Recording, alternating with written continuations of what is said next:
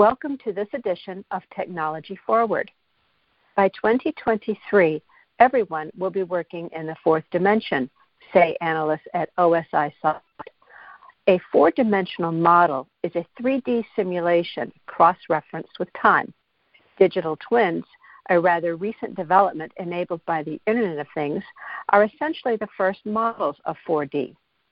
We spoke with Richard Beeson, CTO at OSIsoft, to learn more about this shift from 3D simulation to 4D.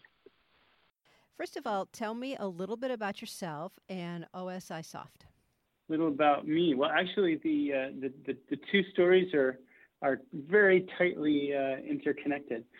OSI is just about to start, or I'm sorry, to celebrate its uh, 40th uh, anniversary of its founding. Mm and um, I just celebrated my 30th year with the company. So wow. um, it's, it's been an interesting journey. So OSI is the maker of what we call data infrastructure, but it's it's the information management layer for what is traditionally or typically operations data. Okay. So it used to be, you know, DCS's, PLCs, all of that in the control world. So everything in the control world, we span that whole space, and then we take that up up through the plant and across the enterprise. As we've seen the evolution of IoT and all of that, we are now finding that our customers have this second network, really, uh, this IoT world, and they one of the things they really do with us is stitch those two worlds together into one uh, coherent, uh, consistent operational view because a lot of these IoT sensors, while they're not intimately part of the, uh, control world, they have uh, a big impact on, or can have a big impact on, how people understand uh, what the control world is trying to control. So we, we help stitch all those together. So we call that our data infrastructure. It's called the PI system and uh, we have technologies that run all the way from the edge through the enterprise and up to the cloud. That's it. Tell me a little bit more then about how 3D models will, and what do you mean by 3D models, will get replaced by 4D models, and what do you mean by 4D models? So this is actually super fantastic that I, I got um, pulled into this conversation. So, so this was an article written by a, a former colleague, uh, Michael Kanellos. And Michael and I, we we were wonderfully able to disagree on just about everything. Okay. So he so he actually wrote this, but in this particular case, uh, you know, he's he's he's a writer. He's a he's a uh, he likes to spin words and tell stories and and get people's attention. And um, so I agree with uh, the underlying uh, thing he's saying, but I don't necessarily know that I would say it this way. But we, we can go with that. Okay. Um, my friends at Hoffman are probably cringing right now. so what we did, I, am going to, I'll try to make this short. So what we did in 2000 is um, we had a product which uh, uh, did data reconciliation for refineries. Data reconciliation is really important, important in refining it's like balancing your checkbook. So mm-hmm. it's got a financial component, but it's really got an inventory component. I don't know. Are you familiar with that? Mm-hmm. That whole concept? Okay. Anyway, so we got this thing called, uh, and and uh, you know they try to do it based on the measurements of flows coming, you know, the, the levels in tanks and the levels in ships and what goes in and what goes out. You know, we're not doing uh, nuclear science here, so everything is conserved. But the reality is that when you add everything up, it usually didn't go to zero uh, we had to apply advanced analytics to try to calculate which meters, which measures were off, and, and look at that over time to try to then um, create a balance uh, based on that information. So to do all of this, um, we had to start building up uh, this notion of the various assets uh, within a refinery, the various things um, and then the material flowing through them and the energy flowing through them. Uh, so for us, that was kind of our beginning in 2000 um, of what the world eventually started calling digital twins, which okay. was uh, we needed a way, yeah. So we needed a way of representing these these things. Um, so that people could build these models. You know, these are process flow models. They're not they're not uh, necessarily uh, uh, physical uh, modeling, uh, mm-hmm. as, as it were. So actually, even in that world, we did. I, I mean, what what Michael was calling a 4D, we were actually kind of already doing that because we're taking this digital representation of the physical world to create these these asset structures or these digital representations and we were merging that with all the, the what I call the digital information space of the operations associated with those models. So you take this you take this digital information operational information space and you intersect it with the with the uh, the, the, physical modeling or the, the digitalization of the of the physical world, and um, that gives you this uh, temporal physical reality that you know that's really in the world of operations where you know everything is flows and moving and uh, you know c- combining those two is absolutely necessary so that that is at least my concept of, of the 4D. So what I, what I think we're seeing happen happening more and more is we're really getting three layers things that are getting uh, digitized and, and, merged. One is uh, the so I would call it the, the 3D modeling the, the, the, of the of the physical of the physical reality. So the as designed and as built. So like what the what the uh, mechanical engineers and the and the uh, civil engineers would, would be using to actually construct the physical world and or to reverse represent the physical world for things that were built before all those technologies. So that's okay. that's one, and that's a pretty high fidelity kind of construct between the physical world and, and these digital representations. It's like it's like what architects use when they're designing houses these days. So you take that, and then you and then you take the uh, what I would say kind of the digital representation of what those things are from different points of view. So from a from a civil engineer, mechanical engineer's point of view, um, you know, they see the world one way, but from a process engineer's point of view, they, you know, they see the relationship between a pump and a tower and uh, you know heat exchanger and and how those all interplay as a as a dynamic um, as a dynamic model for a process. So that's yet another kind of digital representation um, that serves a specific purpose. Now you then overlay the digital information space um, of all the sensors and all the activities and all the dynamics that are happening with those. And you really start then being able to feed, start being able to feed now both this this operational data, this okay. this information space, with the with the models of how these things all interact and interplay, with the physical 3D models, if you will, and you get so you got this context and you got the sensor data, and you can now start feeding all of that into AI and ML and some of these advanced technologies, where we've got these, you know, amazing number crunching abilities with GPUs and everything to really chew together all of this information. So you, you step way back.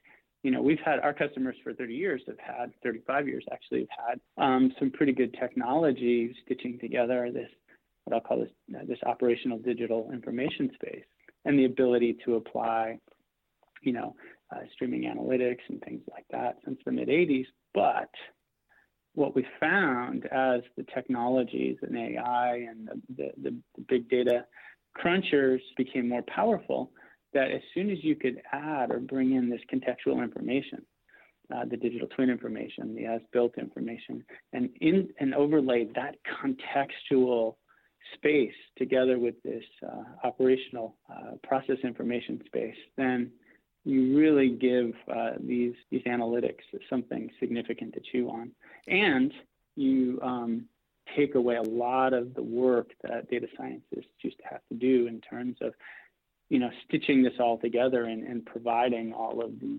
labeling and all the other things that that give uh, this information space the ability to uh, to drive some of these uh, analytical insights.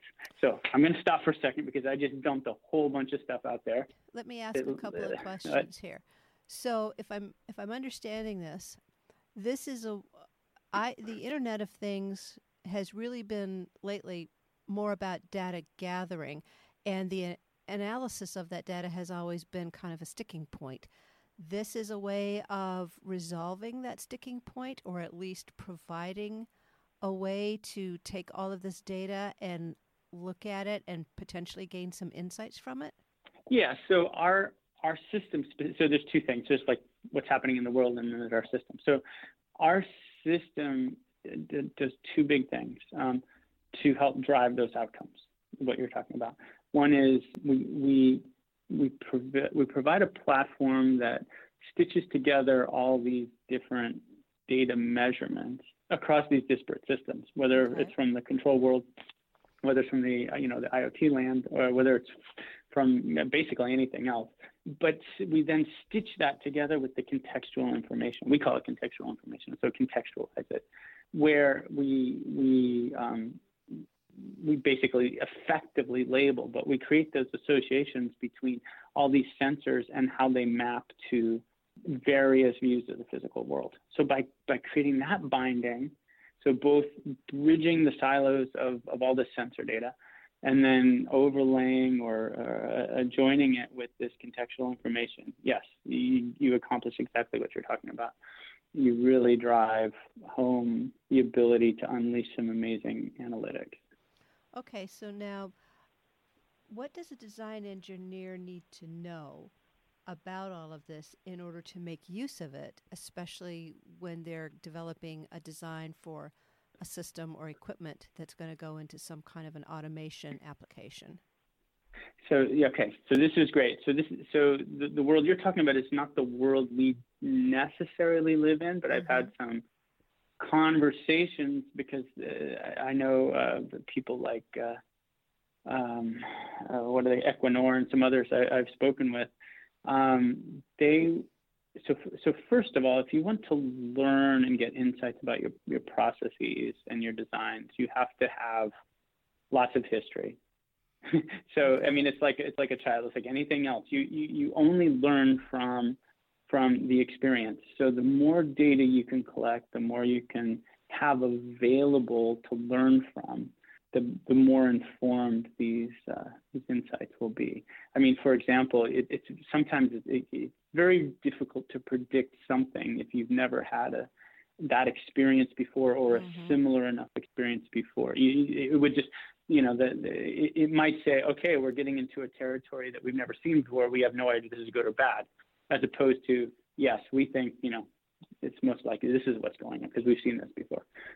You know, one of the things that's really fascinating about the, the data science, I, I promise I'm pulling this back together to your question. One of the things that's fascinating about the data science here is that most of what people are doing in our space is they're they're trying to do uh, predictive maintenance. Right. They're they're trying to anticipate failures and and things like that. And and that's fantastic because there's a there's a huge huge upside to getting the most efficiency and the most effectiveness out of these um, out of these uh, existing existing systems, existing uh, um, deployments. But what I've argued actually for uh, years and years now is that where the real significant transformation is going to happen is when those insights, the analytics um, that are being applied based on the history, based on you know what, what people are doing today, when that can start informing how you can not only uh, make your machines last longer, but how you might be able to refactor or reconsider how you actually design your process in the first place. Um, and when it starts giving you those kinds of insights mm-hmm. or how you can alter your you know alter your process so that wow you know if you just change you know the way we're mixing uh, uh, upstream mm-hmm. by doing you know x y z whatever you change that the way we're mixing there now all of a sudden we believe you know not only are you going to be able to predict when when there's a downstream failure, but you're actually going to set up situ- uh, uh, uh, you're going to set things up in such a way that you're going to avoid most of those stresses that are driving the downstream failure in the whole first place. Mm-hmm. You know, so that mm-hmm. actually that takes that takes somebody who understands the process, who uh, understands what those uh, insights are suggesting, and has the ability to go change the physical uh, operation, the physical design of, of that process or that equipment um, to have those outcomes. So that to me, that you know, like I said, the, the predictive, prescriptive uh, maintenance and all that stuff, that's fantastic. I, I don't knock it. I, there's still so much more to go there, but this next step of actually being able to build things in a way that uh, are already designed for better outcomes, that's going to be really, really game changing. Yeah, I've to me, predictive maintenance has been around for a very long time, and and looks like we're revisiting again, just with different technology. And I always thought that the Internet of Things was really more about what you just spoke about, about the ability to take this information and alter things in a way that could actually function better. So, how close are we to getting to that point?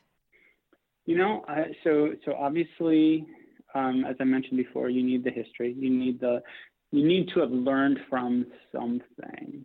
First off, second of all, second off, you need you need people at least for now. Uh, you know, maybe machines will get there at some point, uh, intelligent machines. But for now, you need people who understand what the intention is. Okay, it's, okay. it's pretty hard to it's pretty i mean you have to know what you're trying to achieve or what what the outcomes are you're trying to achieve so if so, you really need to connect the the, the, the analytical insights back with somebody who understands the who understands the process or the design and the intentions of that design um, to be able to then uh, make that leap. So I think everything is there.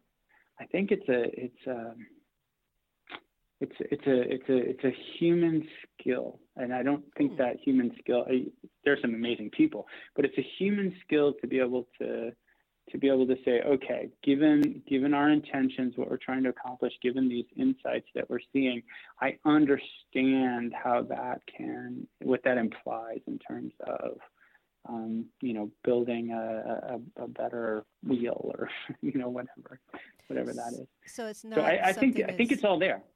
But it's not something as simple as an executive saying, I want you to, to improve this process by 20%. You know, that, that an executive saying improve the process by 20% may create the, the uh, it may fund an effort. Okay. So you know, a lot of these, a lot of these, yeah, you, you, you have to know that instead of, you know, in a lot of these worlds, uh, the, the process engineers and the operators, they're they're just like literally trying to keep everything from falling apart minute to minute to minute. I'm sure you've walked into these yeah. sites or you've lived this world. I mean, that's, I mean, it is, it is brutal. Um, I grew up, I was fortunate enough to grow up uh, with a, with a father who's in manufacturing and, and uh, he was very in- inclusive. So I got to see this, you know, this is back in the, you know, 60s, 70s, 80s. And I just watched how brutal it is. There was still innovation. There was all that stuff mm-hmm. going on, but but you know, so many brilliant people just having to spend their days keeping the lights on. Yep. Um, so yes, so so yes, so if if the executive says yes, this is important, that um, we're going to fund you to take to, to to to basically carve yourself out of that insanity and look at the data, look at the process, rethink all of this based on you know what the the historical insights and and all of that are and then this is what gets really cool with some of this technology once you have those histories and once you have those um, those uh, those models that are developed using AI, ML, whatever your technology de jour is. Once you have these, uh, um, uh, the, the, the, the, the 3D, and I'll say with the history, the 4D um, uh, digital models then you can actually start to run simulations. So mm. someone who understands these technologies can now start, as long as they don't go too far out of bounds, they can actually start running very realistic simulations based on those models of what the various outcomes may be. Now, this is where you can actually start, and you know, and this is like, uh, you know, Google's Go Go engine and some of those other things. This is where you can actually say, okay, now we understand the physics, if you will. Um, you know, the physics of Go is one thing, the physics of chess is another thing. The mm-hmm. physics of this process, because we've built up this contextual representation of all the parts and pieces. We we understand the models of the chemistry. We understand the models of the energy. We understand the models of of the of the failures, and we, we've got all this history. So we got all of those together. Now you can actually start. Now this is you know this is this person who's off trying to eke out 20%. You can actually start running realistic simulations uh, based on all that history and, and context uh, and and start tweaking it and actually just running it digitally, running it in the in the virtual world um, to see what what has a very you know likely chance of making of giving you that 20 or 50 or a thousand percent improvement.